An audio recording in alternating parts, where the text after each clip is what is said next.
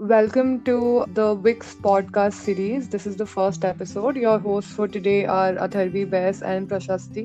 Today we have with us a second year PhD student in the CS department at Ashoka University, Chanda Grover. She's researching under the supervision of Professor Ravi Kothari in artificial intelligence and machine learning. She has done her BTech and MTech in CS so far Hi, Chanda. We're glad to have you here with us today. So, would you like to talk about the field that you're working in? Thank you, Atharvi. Thank you, Prashasti, for giving me chance to talk about my research area at Women Computing Society and I would like to take you through specific area called transfer learning in the area of artificial intelligence that I'm currently exploring on at Ashoka University. So before starting or explaining about this area, I would like to set up some background for what is artificial intelligence, what is machine learning, what is deep learning, and how I started in this particular area if we talk about the intelligence, there is no clear cut definition according to people, or there is no consensus about it. Few people say that it's the ability to take some good decisions through knowledge. If we talk about human beings, few of the knowledge we have acquired from our birth and it has been hardwired into our genes. And some of the knowledge we have acquired through the experiences, the life we live, each moment we, we are learning something each moment we are observing and adapting our surroundings to our already existing knowledge. So if we consider the example of four year kid the way we make him to understand or recognize the word is that we give him some examples. This is the dog. This is the cow. We give certain set of examples to a kid and through those examples small four year kid starts learning and he starts recognizing the word that surrounds him or her. We people try to incorporate into machines and enabling that kind of learning into machines is actually known as artificial intelligence. That is, we are trying to enable machines to learn automatically. And by giving some examples to them, we are trying to make machines learn and trying to develop some intelligence into them so that they can decide something and act accordingly.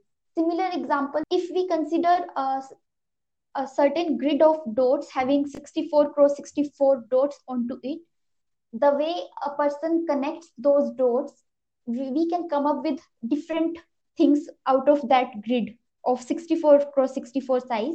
If we make some random connections of those dots, we can come up with some random picture or if we connect those dots in a way that it makes some image of an animal or a bird then we get recognized that we are able to make that grid to be represented as some animal or some bird.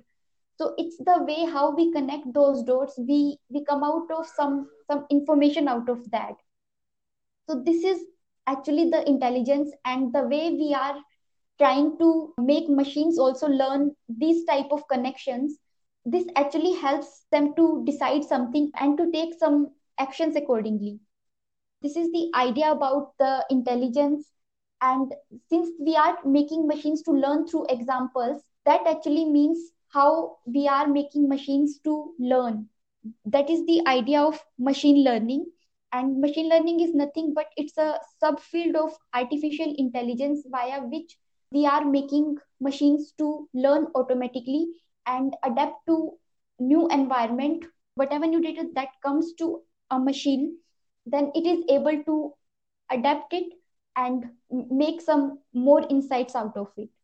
Then we have another area called deep learning which is nothing but a specific learning mechanism for making machines to learn where instead of having a single level we have uh, multiple levels of learning or representing the data deep learning mechanism it requires a huge amount of data to learn anything. So that's the one drawback for this particular type of learning mechanism. And we want to make sure that this learning should not get happen through a huge amount of data.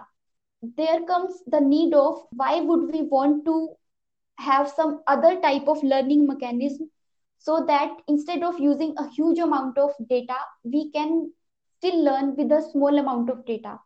For example, if we teach a human being about recognizing different type of apples then if we give 5 or 10 different examples of apples then a person can make some decision about some unknown apple. When he sees some unknown apple then he gives some of his opinion that this is the apple.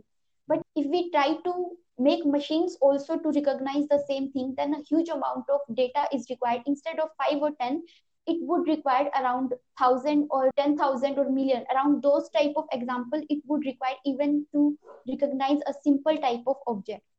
So there is a gap between the way human beings learn and the way machines are learning as of now. Transfer learning is one of the learning mechanisms where instead of learning from the scratch we try to reuse the knowledge of some already existing objects and try to incorporate that knowledge into the learning of other mechanisms. So, we're saying that when it comes to artificial intelligence, we have a couple of examples and we're building upon it. Um, and then when it comes to deep learning, we have layers of these examples. And then when it comes to transfer learning, we're probably using these layers and trying to use these layers to understand something else that is a little similar but would still require a different data set maybe. Is that correct? Yeah in one sense when you said about the deep learning things we have a huge number of examples but those examples are represented at different levels. So if you consider human face then the initial layers of those face recognition uh, system would be some eyes or the edges of nose or the ear parts. And the later on parts would be the connection between the eyes and nose uh, the connection between the nose and ears. And the later layers of the network would be the whole space of Oh, right, of, makes sense. So it's it, it's way deeper than just recognizing an object. It's it's also about the spatial understanding of the object and how they're they're connecting with each other in terms of levels. Yeah. In this segment of the podcast, we will have Chanda explain transfer learning in different levels of understanding starting with a teenager. Research area transfer learning has been inspired from the way human beings learn. As we take the certain examples from human beings, let us say that a person know how to ride a bicycle, then he can utilize his knowledge of riding a bicycle in riding a motorcycle. Because if we think about it then there is some sort of similarity between the riding of these two vehicles. First of all both of these two vehicles are two wheelers and they have to maintain a balance between both of them. One right. vehicle runs at a faster pace and another vehicle runs at a slower pace. So if a person knows how to ride a bicycle then instead of uh, getting trained for riding a motorcycle he can utilize his knowledge of riding a bicycle for riding a motorcycle so this type of knowledge or certain this type of example has been inherently human beings utilize their already trained knowledge for some other task. Similar type of philosophy or learning mechanism we want to introduce into machines also through transfer learning mechanism. This was one particular example. And another example could be if we think from the game's perspective, if a person know how to play a badminton, then he can easily learn the art of playing. So because there is some similarity they have to keep a closer eye on the shuttle or the ball in both of these two games. And somehow they can utilize the knowledge of playing one game to another one. Similarly if a small kid know how to do skating at a ground level then the same knowledge he can utilize or apply in doing the skating in ice as well.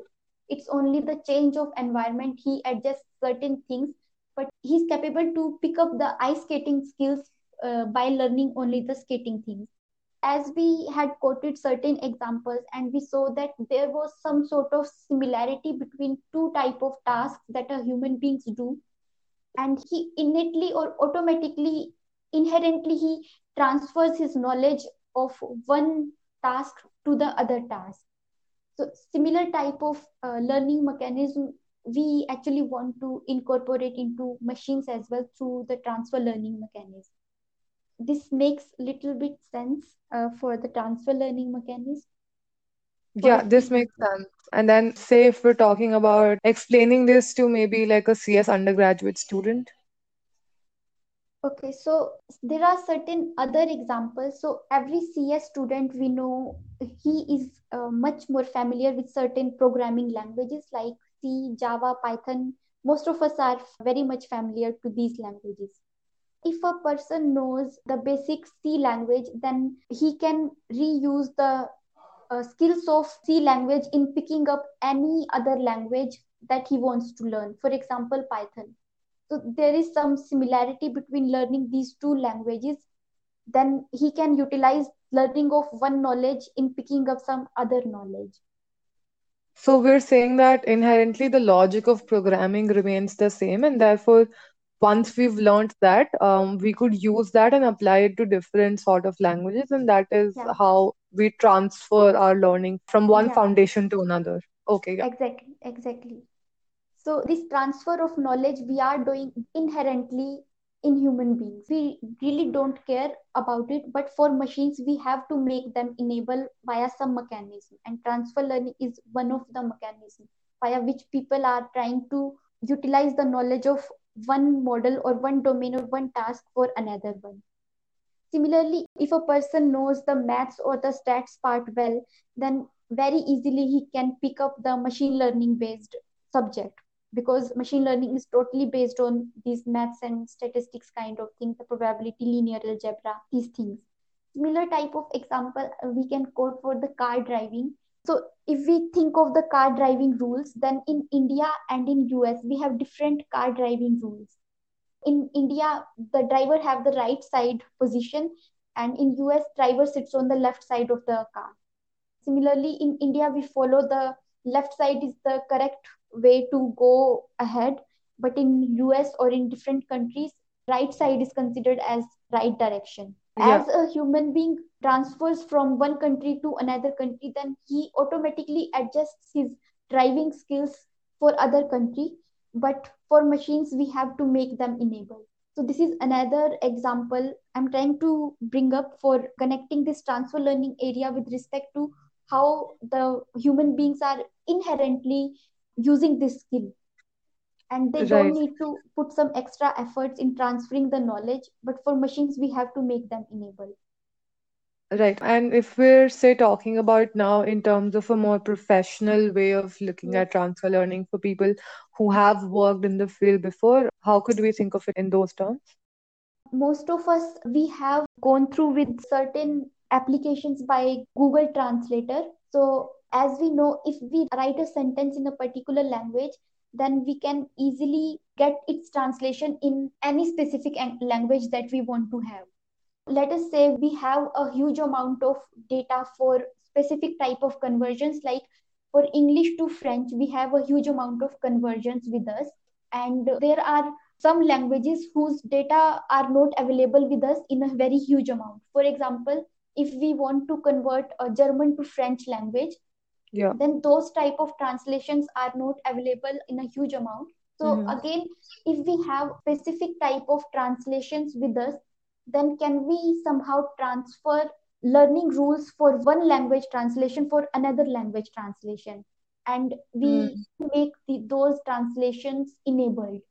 So this could be one particular application for the transfer learning mechanism where Google Translator has also used this type of mechanism for making the translation very feasible for us. Yeah. So I was hoping that you could tell us more about the general applications of transfer learning in different fields that's happening right now. So there are many applications that have been seen so far, and people have worked in computer vision part, in natural language processing part, where this transfer learning area has shown good results. So the major revolution for the deep learning area it came in year 2012 when architecture called AlexNet was developed. Architecture was trained on a very huge data set called ImageNet where 14 million images with broad amount of different categories and when alexnet was trained on imagenet then we were able to get very generic features of this huge data set and those features were used for solving more specific tasks where we don't have a good amount of data.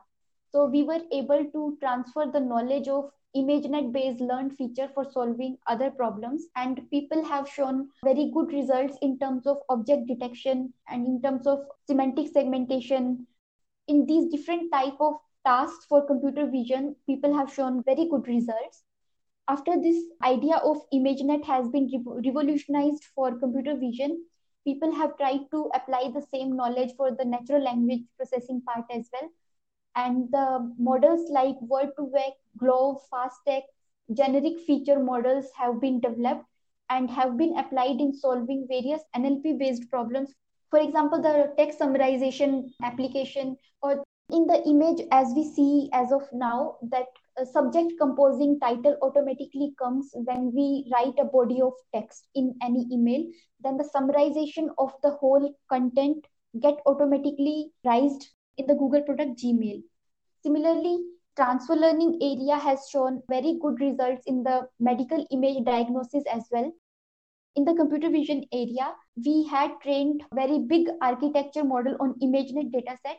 The generic features that we have learned through training on ImageNet data, we are able to do classification or diagnosis in the medical domain as well, where we don't have a good amount of data we have been able to transfer the knowledge of ImageNet based model on the medical image diagnosis problems as well.